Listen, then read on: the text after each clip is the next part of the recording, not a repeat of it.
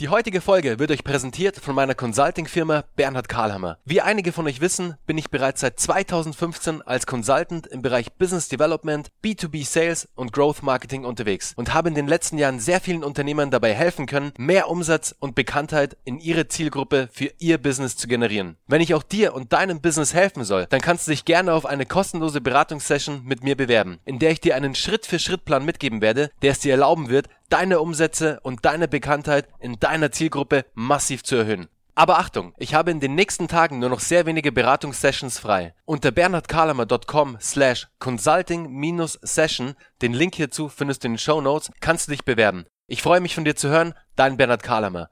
Und jetzt geht's weiter mit der neuen Folge von We Hustle Radio. Viel Spaß!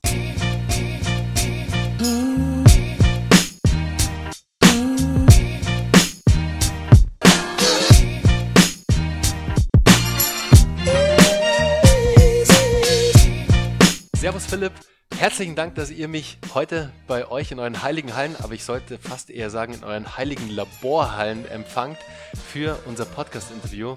Mega spannend. Ich wurde ja gerade an eure Maschine, nennen wir sie jetzt mal Maschine, angestöpselt und konnte mit meinen Gehirnströmen sozusagen eine Spielfigur in einem, in einem Spiel, in einem Game steuern.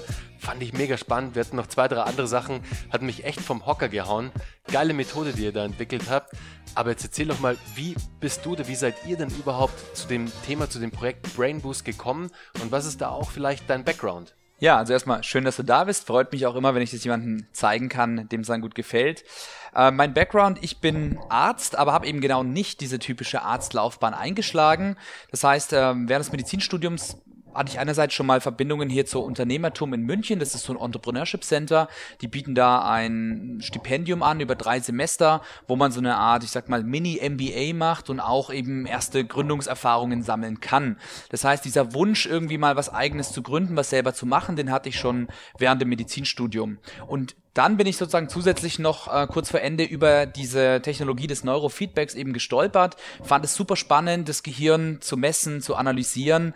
Und ähm, dann dachte ich mir, ja gut, schaue ich mir an und da mache ich was draus. Und dann haben wir eben begonnen, das Ganze anzubieten für medizinische Patienten in der Praxis und dann aber auch gesagt, wir wollen das nicht nur anbieten, wir wollen die Technologie weiterentwickeln, wir wollen neue Use Cases schaffen, wir wollen ähm, ja da was komplett Neues draus machen und deswegen eben habe ich mit meinem Bruder zusammen auch Brain Boost gegründet, das sich genau damit beschäftigt und neben der sag ich mal, trockeneren, medizinischeren Anwendung einen, einfach einen Spielplatz bietet für diese Neurotechnologie und äh, genau.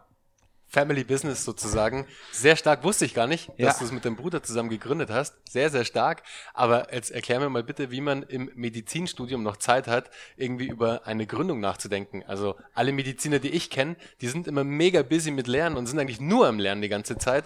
Wie hast du das gemacht? Also wie, was hat dich dazu angetrieben, sagen wir es mal so, da auch noch an eine Gründung zu denken? Ja, jetzt will ich natürlich nicht zu arrogant klingen oder zu eingebildet, aber tatsächlich muss ich sagen, fiel mir das Medizinstudium nicht so schwer. Also die Inhalte zu lernen, ich meine, ich habe jetzt ja auch nicht mit 1-0, also zu den Top 3% gehöre ich jetzt nicht, aber das so weit zu lernen, dass ich den Stoff gut mitbekomme und es auch ordentlich so abliefern kann, wie es gewünscht ist, das hat ganz gut geklappt. Und äh, was mich dann also ich hatte gar nicht so eine konkrete Gründungsidee am Anfang. Es war eher die Idee, äh, ich möchte, ich möchte was verbessern, insbesondere die Prozesse im Krankenhaus. Das ist ja immer noch so ein bisschen leidiges Thema. Vieles ist noch analog. Das hat schon auch gute Gründe, aber damals habe ich das einfach nicht habe ich das einfach nicht verstehen können. Da ähm, dachte ich mir, warum ist äh, eine App für 1,99 ansprechender und intuitiver als jetzt eine medizinische Software, die relativ teuer ist? Und habe dann gedacht, okay, ich möchte da was verändern, aber ich habe keine Ahnung von irgendwas in dieser Richtung. Und deswegen eben die Idee zu sagen, okay, ähm, ich möchte mehr lernen über unternehmerisches Handeln und äh, Wirtschaft generell und das ging sich dann auch zeitlich ganz gut aus. Es war eine anstrengende Zeit, aber dadurch, dass die Motivation, auch die Freude daran so groß war, habe ich es dann ganz gut untergebracht. Und es war dann eine andere Company als Brain Boost, nehme ich mal an, oder? Genau, richtig. Also wir haben dann tatsächlich uns innerhalb von diesem ähm, Unternehmertum-Programm zusammengefunden und da eine App-Entwicklung gemacht, wo ich immer noch denke, dass das Produkt eigentlich ziemlich gut war, aber um das wirklich marktreif durchziehen zu können und da auch ein gutes Monetarisierungsmodell dahinter stellen zu können, hätten wir einfach ähm, deutlich mehr Kapital benötigt.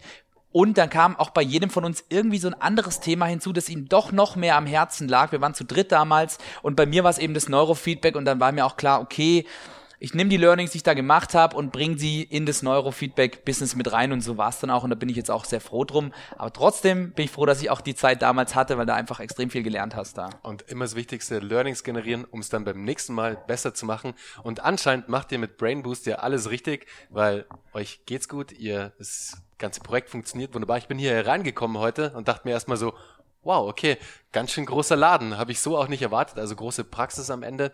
Jetzt musst du uns aber mal ganz kurz erklären, weil ich glaube, nicht jeder von unseren Zuhörern kann sich unter Neurofeedback was vorstellen. Wie, fun wie funktioniert denn die Technologie dahinter? Ja, also auch wenn ich das schon eigentlich tausendmal erklärt habe. Ähm, Kannst, hast, du, hast du überhaupt noch die Muße, es zu erklären? Ja, die Muße auf jeden Fall, aber mir fällt immer irgendwie jedes Mal noch was Neues ein, was ich mit reinpacken will. Also ähm, wenn man es mal ganz einfach formuliert, die Idee vom Neurofeedback ist es, dass Leute damit ein Tool haben, mit denen sie lernen können, ihr Gehirn besser wahrzunehmen, besser zu verstehen und auch besser zu kontrollieren.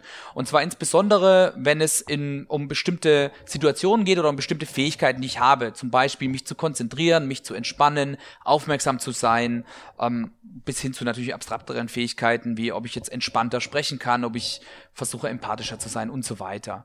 Und das Ganze funktioniert darüber, dass wir sagen, wir wollen es möglich machen, dass das Gehirn trainiert werden kann wie ein Muskel, also ich eine Übung machen kann, wo das Gehirn bestimmte Abläufe immer wieder kontrolliert üben kann. Und deswegen setzen wir äh, eine Messtechnik ein, um das Gehirn messen zu können. Das ist das EEG, also eine Gehirnstrommessung, könnte man umgangssprachlich sagen. Stammt aus der Medizin. Das gibt es also seit knapp 100 Jahren. Ist also eine gut validierte und wissenschaftlich anerkannte Messtechnik. Damit sehen wir dann quasi in so kritzeligen Linien, was das Gehirn gerade macht. Und das stellen wir der Person in einer Art und Weise dar, wie es intuitiv verständlich ist. Also sprich, ein, äh, ein Spiel, das auf das Gehirn reagiert, ein, ein Bild, das sich verändert, Musik, die laut und leise wird, je nachdem, ob mein Gehirn gerade eher den Zustand erreicht, den ich als Ziel mir gesetzt habe, oder ob sozusagen wieder weiter davon abweicht. Und dadurch, dass dann quasi Leute wie du vorher hier bei uns sitzen und im Fernseher versuchen, eine Figur nach oben springen zu lassen, was ihnen dann den Hinweis gibt, jetzt gerade bist du in diesem Zustand, den du erzeugen willst, und woraufhin das Gehirn quasi auch die Rückmeldung kriegt, okay, jetzt mache ich gerade das Richtige, ich versuche diesen Zustand mir zu merken oder zu verinnerlichen. Ähm, dadurch baut das Gehirn dann auch wirklich bestimmte Strukturen aus und kann nächstes Mal diesen Zustand schon leichter erzeugen. Ich habe ja auch auf eurer Website gesehen, dass es auch verschiedene Therapiemöglichkeiten gibt mit der Neurofeedback, mit dem Neurofeedback-Ansatz. Ich glaube, das war ein Burnout, das war für Depressionen, das waren auch schwerwiegende Erkrankungen oder Erkrankungen, die wirklich auch schon von der Kindheit an ähm, bestehen, wie ADHS, ADS etc. Wie ist es denn zum Beispiel bei einem Burnout? Wie kann man sich denn da die Therapie vorstellen? Genau, also man muss natürlich vorweg sagen, ich kann jetzt nicht jedem versprechen, dass er absolut symptomfrei danach ist und geheilt, aber ich würde schon sagen, das zeigen auch die Studien, dass Neurofeedback bei vielen von diesen Sachen zumindest gleichwertig ist wie beispielsweise ein Medikament oder eine normale Psychotherapie. Was ja schon Wahnsinn ist. Ja, das ist super, macht aber, wenn man drüber nachdenkt, auch Sinn, ja. Ähm, immer dann, wenn wir eine funktionelles, ein funktionelles Problem des Gehirns haben, wenn also nicht die Struktur des Gehirns beschädigt ist, sondern einfach die Abläufe nicht ganz hundertprozentig passen. Immer dann können wir mit dem Neurofeedback gut ansetzen. Jetzt beispielsweise bei einem Burnout kann es sein, dass das Gehirn entweder zu viel Energie verschwendet für Tätigkeiten, die eigentlich energieeffizienter ablaufen könnten oder sogar schon die Regenerationsfähigkeit vom Gehirn deutlich eingeschränkt ist. Also in den Pausen, die ich habe oder wenn ich versuche zu schlafen oder mich auszuruhen, bleibt das Gehirn sehr aktiv jetzt ohne klar erkennbaren Grund. Und wenn wir das quasi identifizieren, dann könnten wir natürlich genau diese Muster hinter das Neurofeedback schalten und so könnte man als, als Person lernen, zum Beispiel wieder tatsächlich entspannende Aktivitäten im Gehirn zu erzeugen und weniger von diesen schnellen Aktivitäten, wenn sie gar nicht notwendig sind. Also immer dann, wenn wir Muster haben, die sehr deutlich oder sehr stark korrelieren mit dem Beschwerdebild, dann können wir auch ein ganz individuelles Protokoll dafür machen und genau das hinter den Mechanismus schalten und dann sieht man eben häufig, dass sich tatsächlich auch eine Besserung einstellt. Also das fand ich Wahnsinn. Als ich da auf eurer Website unterwegs war und mir das angeguckt habe, war ich erstmal so, wow, okay, weil es war mir gar nicht bewusst, dass es wirklich für solche schwerwiegenden Sachen oder die wirklich auch zu einer schwerwiegenden Krankheit führen können am Ende, dachte ich mir, wow, okay, das muss ja wirklich eine wahnsinnige Technologie sein, die brandneu ist. Jetzt hast du mir vorhin erzählt, gibt es seit 100 Jahren, ihr habt einfach einen neuen Ansatz dafür entwickelt, wie ihr auch diese Daten interpretiert, wie ihr diese Daten auslest und was ihr dann vor allem dem Patienten, nennt, nennt man so jemanden einen Patienten schon, oder? Kommt auf an, aus welchem Grund er kommt. Also ich würde sagen, wir haben Patienten, wir haben aber auch einfach Klienten oder Kunden. Der Klient, nennen wir ihn einfach mal Klient, genau. Wenn der Klient dann bei euch ist und ihr dann wirklich auch Handlungsempfehlungen aussprechen könnt auf anhand der Daten. Und das finde ich halt super spannend. Deswegen, wir haben vorher schon mal ganz kurz drüber gesprochen, Philipp, ist ja auch mega interessant für Unternehmen am Ende des Tages. Du hast eine Company, die wissen, okay, Sales Department zum Beispiel, da ist immer großer Druck, da muss verkauft werden, ständig. Zahlen müssen erfüllt werden, etc da glaube ich, sind immer so der ein oder andere dabei, der da vielleicht so schon in so eine Richtung tendiert und wo einfach der Druck zu groß wird und der vielleicht in so einen Burnout hineinschlittern könnte. Und jetzt kommt ihr mit eurer Lösung und könnt genau sagen, wir haben jetzt hier 20 Leute und drei davon vielleicht zeigen so leichte Anzeichen davon, dass einfach das Gehirn überlastet ist in bestimmten Situationen und könnt dadurch eine Handlungsempfehlung aussprechen, das wiederum dem Unternehmen dann auf der anderen Seite extrem viel Geld sparen könnte. Ja, das hast du jetzt wunderbar für, mich zusammengefasst sozusagen. Vielleicht einfach noch ein paar äh, Anmerkungen auch dazu. Also wie du gesagt hast, die Technik an sich, die gibt's wirklich schon recht lange. Ähm, das Neurofeedback selbst auch schon seit 50 Jahren. Deswegen unser Ansatz ist jetzt nicht zu sagen, ähm, wir erfinden da das Rad komplett neu. Wir haben sicher einige Sachen, ähm, die, die wir jetzt neu untersuchen. Aber unser, unser Ansatz ist vor allem, wie können wir aus der Technologie einen Mehrwert für Leute oder Unternehmen schaffen? Wie schaffen wir es, diese doch technisch aufwendige Technologie so zu verpacken, so zu modifizieren, dass man wirklich Use Cases daraus baut, mit denen Leute und Unternehmen was anfangen können, die umsetzbar sind, die nicht so ein, ja, ich sag mal, bisschen nerdige Technologie haben, wo man dann irgendwie uncoole Mützen oder so aufhat, sondern wie kann man das wirklich in den, in den Alltag integrieren? Und wie du sagst, wir können gegenüber Unternehmen zum Beispiel eher auf dieser präventiven Schiene arbeiten. Da haben wir zum Beispiel auch Gesundheitstage, wo wir dann so Screenings, aber auch einfach, ja, so Spaßstationen anbieten, wo man dann zum Beispiel eine Carrera-Bahn mit dem Gehirn steuert und dann merkt, oh, das ist ja gar nicht so einfach, das Auto da jetzt schneller oder langsamer fahren zu lassen, um einfach überhaupt mal klar zu machen, hey, ähm, auch wenn also es ist nicht eine persönliche Schwäche, wenn das Gehirn vielleicht manche Aktivitäten nicht mehr so gut machen kann. Also wenn jetzt einer kommt und sagt, oh, ich habe Rückenschmerzen, dann denkt ja keiner, oh, der ist doof oder der ist faul. Aber gerade beim Gehirn ist schon noch eine gewisse Stigmatisierung dran, die gar nicht sein müsste. Es ist ein Organ wie jedes andere. Wenn da einfach manche Abläufe ineffizient sind, ist es nicht die Schuld von der Person oder es bedeutet nicht, dass der per se weniger leistungsfähig ist oder willensschwach, sondern muss man einfach genau da ansetzen und ganz objektiv ihm helfen, diese Abläufe Abläufe wieder hinzukriegen. Das wäre natürlich auch so ein bisschen so ein Traum, wo wir was dazu beitragen wollen, dass irgendwann das Thema ich habe es geschafft, ein Burnout äh, abzuwenden, dass man dafür Anerkennung bekommt und nicht vielleicht denkt, oh je, wenn ich das einmal zähle, denkt er erstmal, uh, der hat einen Burnout bekommen, ist der so doof oder was, was hat denn der falsch gemacht, ja? Und so ist es eben auch. Wir können es ganz objektiv messen, so wie ich gucken kann, braucht das Kniegelenk jetzt Physiotherapie oder nicht. Genauso sollte man es mit dem Gehirn betrachten. Und daran auch zu arbeiten, das datenbasiert zu machen, zu entstigmatisieren und dann aber auch eine Hilfe wirklich anzubieten, die man präventiv machen kann, bevor das Problem da ist, das ist unser Ziel dabei. Und das finde ich auch besonders wichtig, weil gerade im Bereich der psychischen Beschwerdebilder hast du lange Ausfallzeiten. Wenn jemand wirklich ein Burnout hat, ist er einfach ein halbes Jahr oder ein Jahr draußen, dann muss ich ihn langsam wieder eingliedern. Das Gehirn kann leider erst sehr spät ein Problem melden. Das meldet es lange indirekt über Gereiztheit, Schlafbeschwerden, was weiß ich. Es hat aber keine Schmerzrezeptoren. Das kann nicht sagen, aua. Ja, und wenn ich jetzt zu viel rumlaufe, dann sagt mein Fuß irgendwann aua und dann merke ich, jetzt muss ich den schonen. Das Gehirn kann es nicht machen. Und deswegen muss ich da mit so einer Messung unterstützen. Und wenn ich präventiv arbeite, dann spare ich mir später sehr, sehr viel Leid. Sowohl der Person selbst als auch das Unternehmen spart sich natürlich auch das Geld, das es dadurch verlieren würde. Ist definitiv eine Win-Win-Situation für beide Seiten. Für den Arbeitnehmer und auch für den Arbeitgeber natürlich. Wie würde es denn dann im Detail aussehen, wenn ihr jetzt zum Beispiel so eine Maßnahme einem Unternehmen anbieten würdet? Also wir haben da verschiedene Konzepte. Ähm, das ist natürlich aus Business-Sicht immer nicht so gut, wenn man nicht dieses eine Superprodukt hat, das man immer anbieten kann. Wir sehen aber einfach, dass es einfach verschiedene Ansprüche gibt. Deswegen, wir haben ein Portfolio, wo wir verschiedene Möglichkeiten haben. Ein, ein wichtiges Kernelement, das die meisten Unternehmen dann auch so wahrnehmen, ist eben dieses Brain Report Screening. Das bedeutet, dort haben wir dann Einzeltermine mit den Leuten von 15 bis 20 Minuten. Da kriegen die eine EEG-Messung, da kriegen die eine Kappe aufgezogen von uns mit ein paar Kanälen dran. Wir messen die Aktivität, wir erklären denen, was da dahinter steckt und dann bekommen die direkt vor Ort einen Ausdruck, wo sie in fünf Kategorien ihre individuelle Aktivität gemessen bekommen, zum Beispiel Entspannungsfähigkeit, Ausgeglichenheit, ähm, Aufmerksamkeitsfähigkeit Und dann kriegen die einfach mal nur einen Hinweis, wo ist eine typische Aktivität, wo man sagt, ja, wahrscheinlich gibt es damit keine Probleme. Und wo ist eine Aktivität, wo es zumindest potenziell ein Problem geben könnte?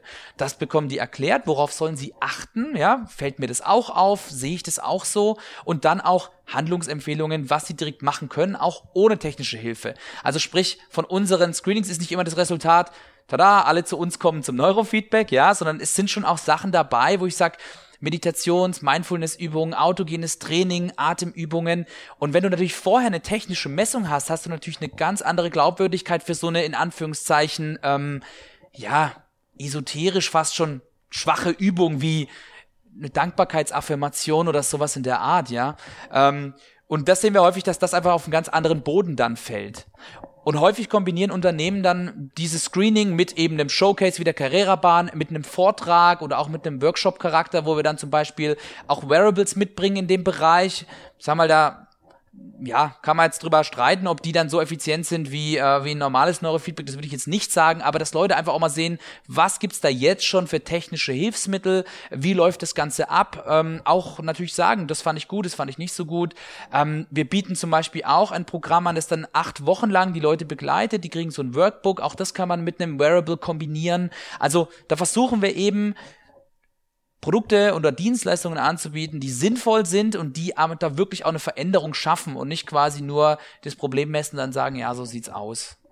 Anhand der Daten Handlungsempfehlungen geben, die nicht nur dann immer heißen, okay, komm zu uns zum Neurofeedback, sondern fand ich jetzt gerade stark, was du gesagt hast, da auch wirklich sagen zu können, mach Meditation, mach eine Mindfulness-Übung, weil die hilft dir, dein Hirn, das immer im sechsten Gang unterwegs ist, mal kurz runterzubringen und dass du es wieder in eine Ruhephase reinbringst, was mega wichtig für die Regeneration ist für das Gehirn am Ende des Tages. Das ist eine super spannende Sache jetzt gerade angesprochen, Philipp, und zwar das Thema Biohacking. Heißt das ganze Thema Meditation, Mindfulness und Affirmationsübungen etc. kommt natürlich so ein bisschen aus der Yoga-Ecke, klar, aber wie wir alle wissen, das Thema Biohacking super spannend, wir hatten ja auch schon mal einen, einen tollen Biohacker im Podcast, den Raphael, feiere ich immer noch die Folge, war genial, einfach seine ganzen Hacks. Einen großen Teil davon wende ich heute selber wirklich an, hat mir wirklich sehr, sehr geholfen. Aber weil es ja bei We Hustle Radio immer um die Hacks geht oder die Hacks immer ein zentraler Bestandteil sind, ich würde mal behaupten, das ganze Thema Neurofeedback ist schon ein krasser Biohack, oder? Auf jeden Fall, also deswegen, wir machen hier quasi täglich Hacking. Ähm, gibt tatsächlich auch den Begriff Neurohacking, den habe ich auch schon mal so gelesen, als quasi Spezialform des Biohackings sozusagen. Genau, also diesen, den Zugang zu schaffen zu der Genaktivität, das Verständnis und dann auch die Kontrolle, das machen wir hier ja quasi jeden Tag. Also seid ihr sozusagen professionelle Brain Hacker, die sich da wirklich ins Brain hacken, Daten auslesen und dann wirklich mit den Daten auch was anfangen. Finde ich, finde ich sehr, sehr stark, Philipp. Liebe Zuhörer, ich packe euch natürlich alle Infos zu Brain Boost in die Show Notes. Auch wenn du, lieber Unternehmer, liebes Unternehmen gerade zuhörst und vielleicht ähm, an den Produkten von Brain Boost interessiert bist, dann kannst du da natürlich auch eine Anfrage stellen. Haben einen super B2B-Bereich, wo du auch als Unternehmen eine Anfrage stellen kannst. Deshalb checkt unbedingt die Show Notes aus. Da findet ihr alles über Philipp und über seine Company Brain Boost. Philipp, wohin geht denn jetzt die Reise mit Brain Boost? Was ist denn deine Vision für die Company? Was hast du so als nächstes vor? Ja, also auch da habe ich natürlich viele Ideen und muss jetzt eher gucken, wo wir zuerst ansetzen. Aber ich sag mal, zwei Bereiche, die ich da gerne rausgreifen möchte, ist einmal, wir möchten die Datenanalyse weiter verbessern. Das bedeutet, wir haben hier mit dem EEG eine Technik, die relativ günstig ist, die man also relativ leicht zugänglich machen könnte, die im aber trotzdem auch jetzt schon relativ spannende Informationen über das Gehirn gibt.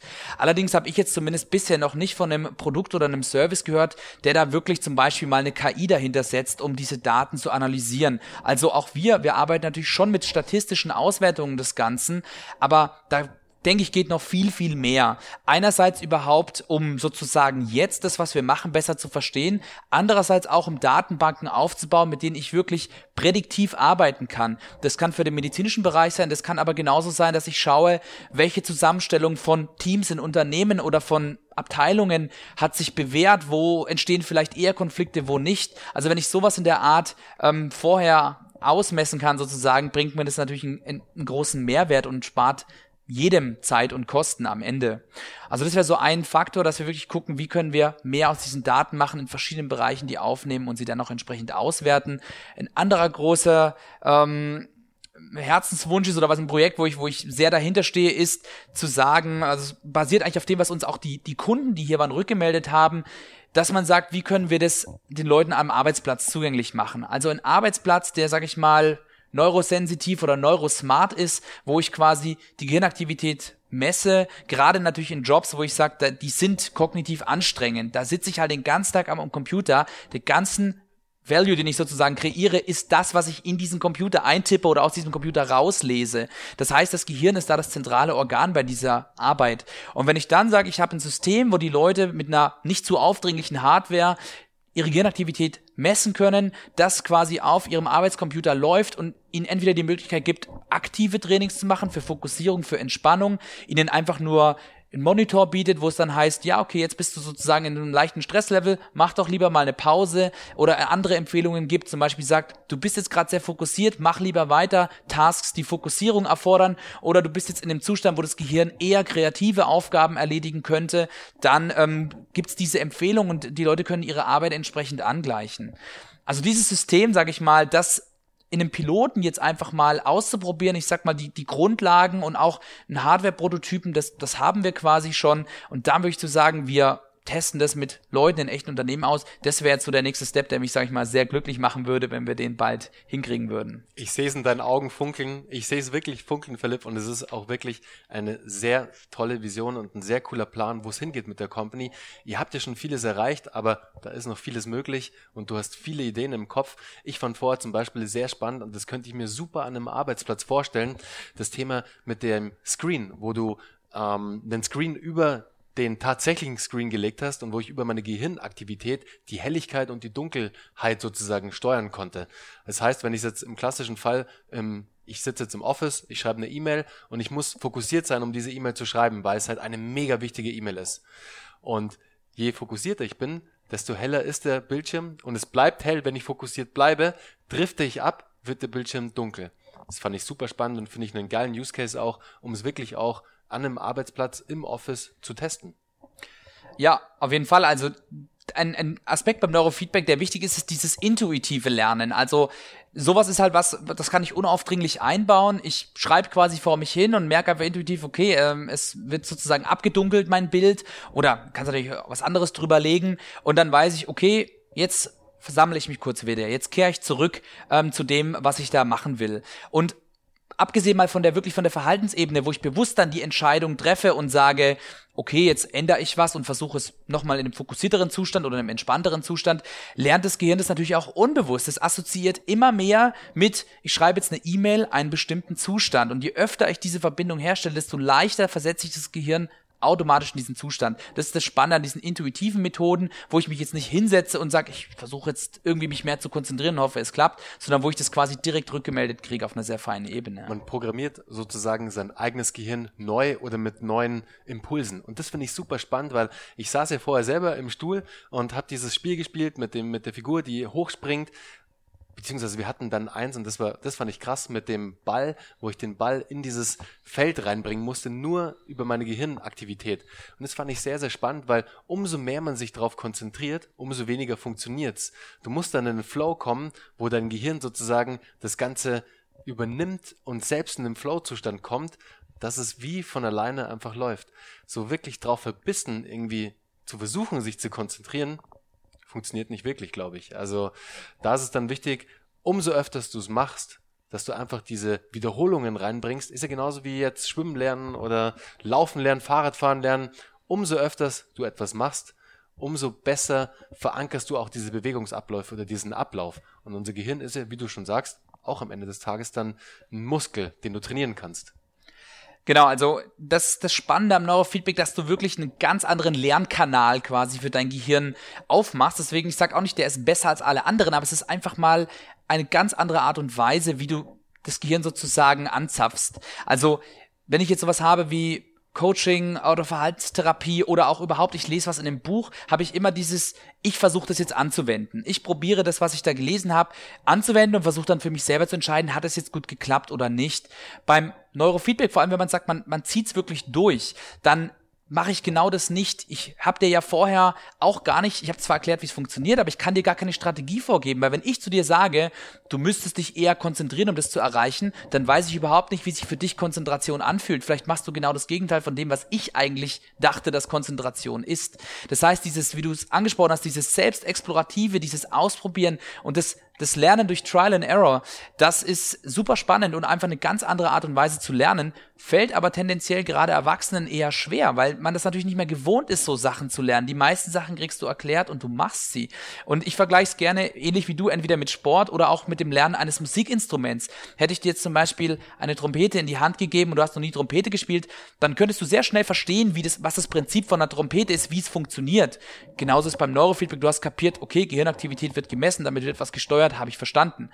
Aber mit der Trompete wirklich ein schönes Lied zu spielen, das kannst du nicht spontan, auch wenn du verstanden hast, wie es funktioniert. Und da ist es jedem Menschen klar. Da weiß jeder, na ja, ich muss es jetzt halt lang genug üben, dann kann ich es auch gut. Da würde keiner äh, nochmal nachfragen.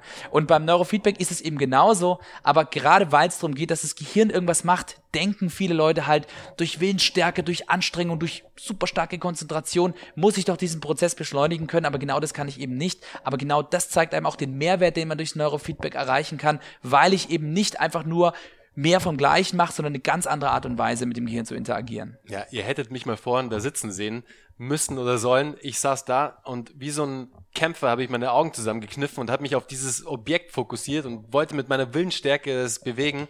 Hat aber nicht funktioniert, aber als ich dann ganz locker geblieben bin, auch so ein bisschen innerlich meditiert habe und mich einfach fokussiert habe, auf einmal lief's. Deswegen ist es, glaube ich, erstmal was super Abstraktes, sich vorzustellen, über seine, über seine Gehirnströme, über sein Gehirn etwas zu steuern. Das ist erstmal so ein bisschen Science Fiction für alle, glaube ich. Aber wenn du es dann selber machst hier, ist es wieder ganz was anderes, weil du merkst dann, ah, warte mal, es funktioniert ja wirklich. Also ziemlich crazy. Leute, schaut euch auf jeden Fall die Website an. Ich glaube, ihr habt auch so ein paar Use Cases auf der Website, wo man auch mal einfach so ein Bild kriegt, wie das Ganze funktioniert hier bei Brain Boost.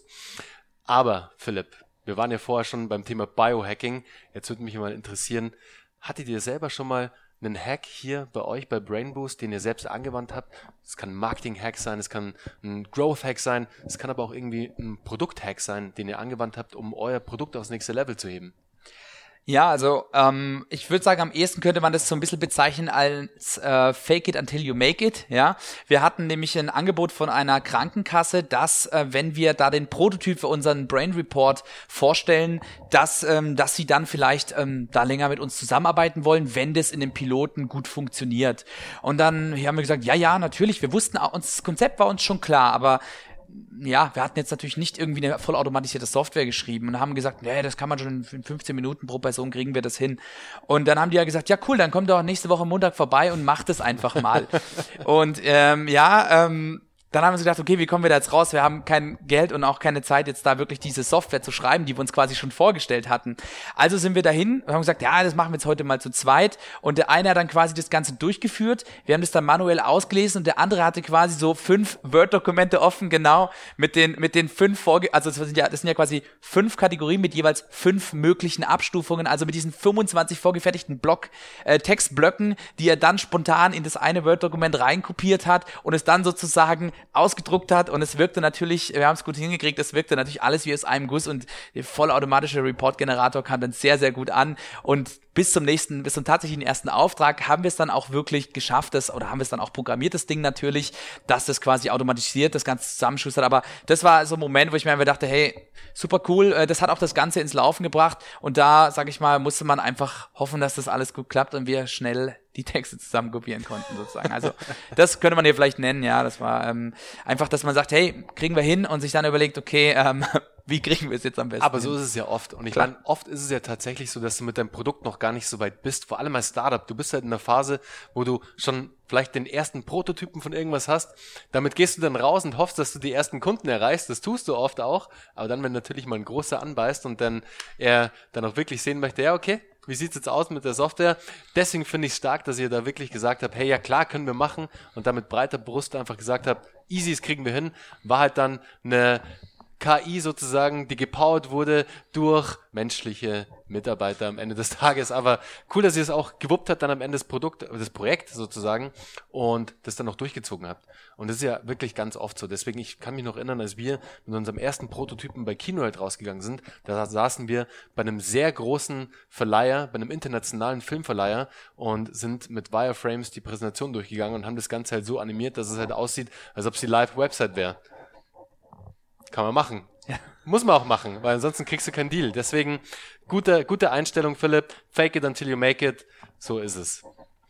Jetzt vom krassesten Hack, den ihr angewandt habt, zum krassesten Fuck-up, zum krassesten Fail, zu irgendeiner Story aus deinem, aus deiner Zeit als Unternehmer, Philipp, wo du sagst so, shit, ist passiert, bin ich aufs Maul gefallen, aber bin ich wieder aufgestanden und weitergelaufen. Ja, also ich muss sagen, glücklicherweise hatten wir bei Brainboost jetzt keine größeren Fails, abgesehen von diesen kleineren Problemchen, die man halt ohnehin mal so hat. Reibt sich mal im Team ein bisschen, verkackt da mal den ein oder anderen ähm, äh, Deal einzu, äh, also zu closen. Das kann ja passieren. Äh, ich denke, in dem, in dem Unternehmen vorher ist gar nicht so ein einzelner Fuck, aber was ich da als am ehesten als Learning mitgenommen habe, war eben folgendes. Ähm, als wir damals diese, diese App entwickelt haben, hatte ich das Gefühl, immer wenn ich die jemanden gepitcht habe, war ich schon in so einer defensiven Haltung. Ich habe irgendwie nur gewartet, dass jetzt dieses Gegenargument kommt, so, kennst du schon die App, die machen doch genau das gleiche, kennst du das, die machen genau das gleiche. Und muss rückwirkend ehrlich sagen, das hatte mich auch entmutigt, also oder hätte mich entmutigt. Ich, ich, ich hatte immer das Gefühl, mein Produkt zu pitchen heißt, zu argumentieren, in die Defensive zu gehen, irgendwie zu versuchen, den anderen zu überzeugen. Und ähm, und ja, das war dann für mich auch so ein bisschen das Learning, wo ich gemerkt habe, okay, wenn, solange das der Fall ist, hast du entweder kein gutes Produkt oder du stehst nicht voll hinter dem, was du tust. Jetzt ist es natürlich immer noch so, dass auch ich gerne offen in Diskussionen gehe mit Leuten und die vielleicht auch sagen, ja, was ist damit, was ist damit, oh, das ist jetzt aber, ähm, passt nicht, dass ich da jetzt einmal die Woche zu euch komme oder sowas. Aber jedem, den ich erzähle, kann ich es einfach ähm, mit, mit gutem Gewissen erzählen, ähm, in einer, in einer, ich sag mal, mit einer gesunden ähm, offensiven Haltung und kann auch, stehe voll dahinter. Ich habe auf jede Frage eine Antwort und ähm, ich sehe aber auch, dass die Leute das Ganze äh, begeistert, dieses, äh, was ich ihnen da erzähle. Und das vielleicht so als das Learning, also solange man das Gefühl hat, ich muss das Produkt immer in der Defensive pitchen und warte nur drauf, dass der andere wieder irgendein so Argument rausholt, wo ich mir dann denke, ja, aber, ja, aber, ja, aber. Ähm, dann muss man wirklich gucken, was muss ich anders machen. Also gerade jetzt, wo ich dieses Gefühl nicht mehr habe, merke ich überhaupt, wie sehr mich das vorher belastet hat. Da währenddessen war es mir gar nicht so klar. Aber vielleicht das so, dass ich wer möchte auch mal gerne einfach selber hinterfragt, kann ja auch nur Teilprodukte von dem sein, was man macht oder Teilaspekte. Wenn ich das Gefühl habe, ich muss da viel argumentieren, ich weiß eigentlich selber schon die Gegenargumente und hoffe nur, dass der andere nicht draufkommt, dann ist es vielleicht nicht ganz optimal, da muss ich was verändern. Und eben, dass ich das jetzt nicht mehr habe, das Gefühl, das zeigt mir auch, dass ich hier wohl auf dem richtigen Weg bin mit dem, was ich mache. Also es war teilweise auch einfach ein Mindset-Fuck-up für dich. Also dein Mindset war einfach nicht, du standest nicht zu 100% hinter dem, was du tust, beziehungsweise dachtest du, vielleicht bist du noch nicht da angekommen, wo das Produkt eigentlich hin sollte. Und es gibt vielleicht zwei, drei andere Apps da draußen oder Companies, die schon einen Schritt weiter sind als ihr und deswegen schon immer in diese Position auch gegangen bist, dass du dich verteidigen musst. Hättest du eigentlich gar nicht müssen, weil du hattest, ich gehe jetzt mal davon aus, das Produkt war gut und war marktreif und hat ein Problem, ein echtes Problem gelöst bei einem möglichen Kunden. Also war es auch total legitim, dass ihr damit raus seid. Aber liebe Zuhörer, ganz wichtig, wenn ihr ein Produkt verkaufen müsst oder wollt, dann müsst ihr auch dahinter stehen und vor allem müsst ihr euer Mindset richtig polen, damit euer Mindset, das, damit ihr, und das ist glaube ich das Wichtigste, ihr müsst zu 100% dahinter stehen, weil wie wollt ihr sonst jemanden überzeugen davon, dass der auch irgendwann hinter eurem Produkt steht?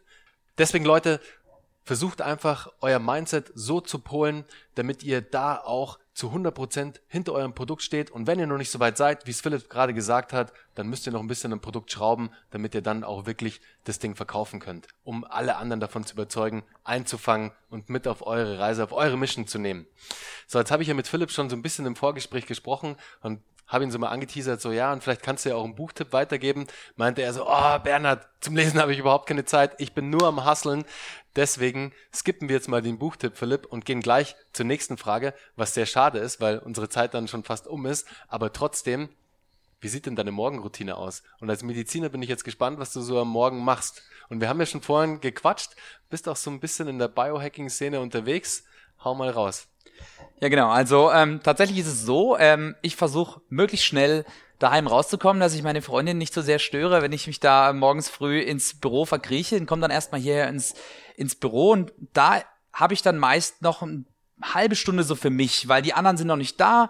Telefon ist da meist auch noch ruhig, ist dann noch so kurz vor acht normalerweise. Und dann ähm, mache ich mir erstmal ein bisschen Musik an auf einem schönen Lautsprecher, den ich mir auch mal gegönnt habe.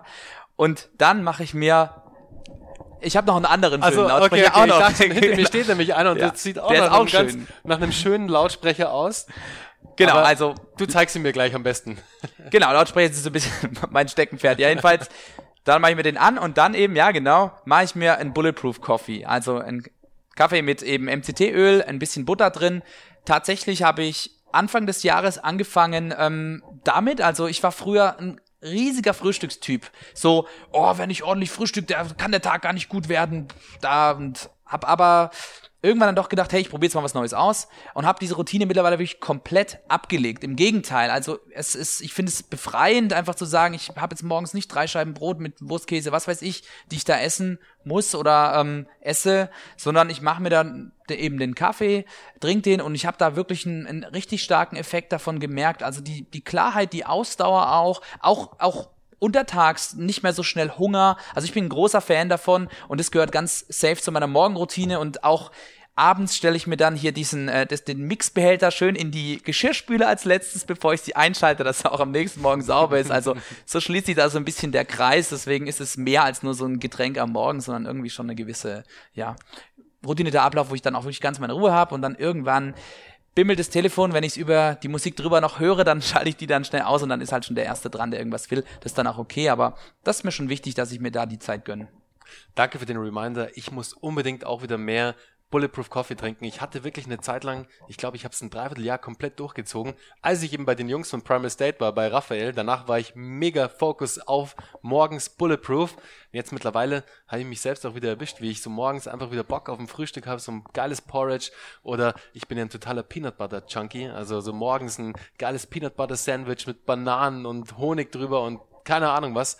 Finde ich mega geil, aber du hast vollkommen recht. Es befreit einfach, wenn du diese ganzen, diese Frühstücksroutine zur Seite schieben kannst und nicht mehr auch so viel Zeit investierst. Vor allem dein Körper ist ja mega beschäftigt, dann einfach mit Verdauen, muss super viel Energie aufwenden, um dieses Frühstück erstmal wieder wegzukriegen, im Organismus sozusagen aufzuarbeiten. Und mit einem Bulletproof hast du halt einfach schon mal den Kaffee, hast den Kick, hast aber auch das Fett über die Butter und das MCT-Öl, um einfach ein bisschen Energie zu haben. Und deswegen ist es eigentlich echt ein guter Start und danke für den Reminder. Werde ich jetzt auch wieder öfters machen. Da klopfe ich gleich dreimal drauf, dass ich es auch wirklich mache. Super, Philipp, herzlichen Dank. War ein geiles Interview, also echt krass spannend. Ich bin immer noch geflasht, was ihr mit Brain Boost wirklich alles so treibt. Meine Vorstellung war am Anfang wirklich ganz eine andere. Ich bin jetzt komplett auf eurer Seite. Neurofeedback, Ahoy, also wirklich geiles Ding und ich würde sagen, wir sollten alle am Ende des Tages unseren Gehirnmuskel ein bisschen besser trainieren. Ja, super. Vielen Dank auch an dich. Hat mir auch viel Spaß gemacht und du weißt jetzt, wo wir sind, kannst jederzeit vorbeikommen. Absolut. Also, ciao.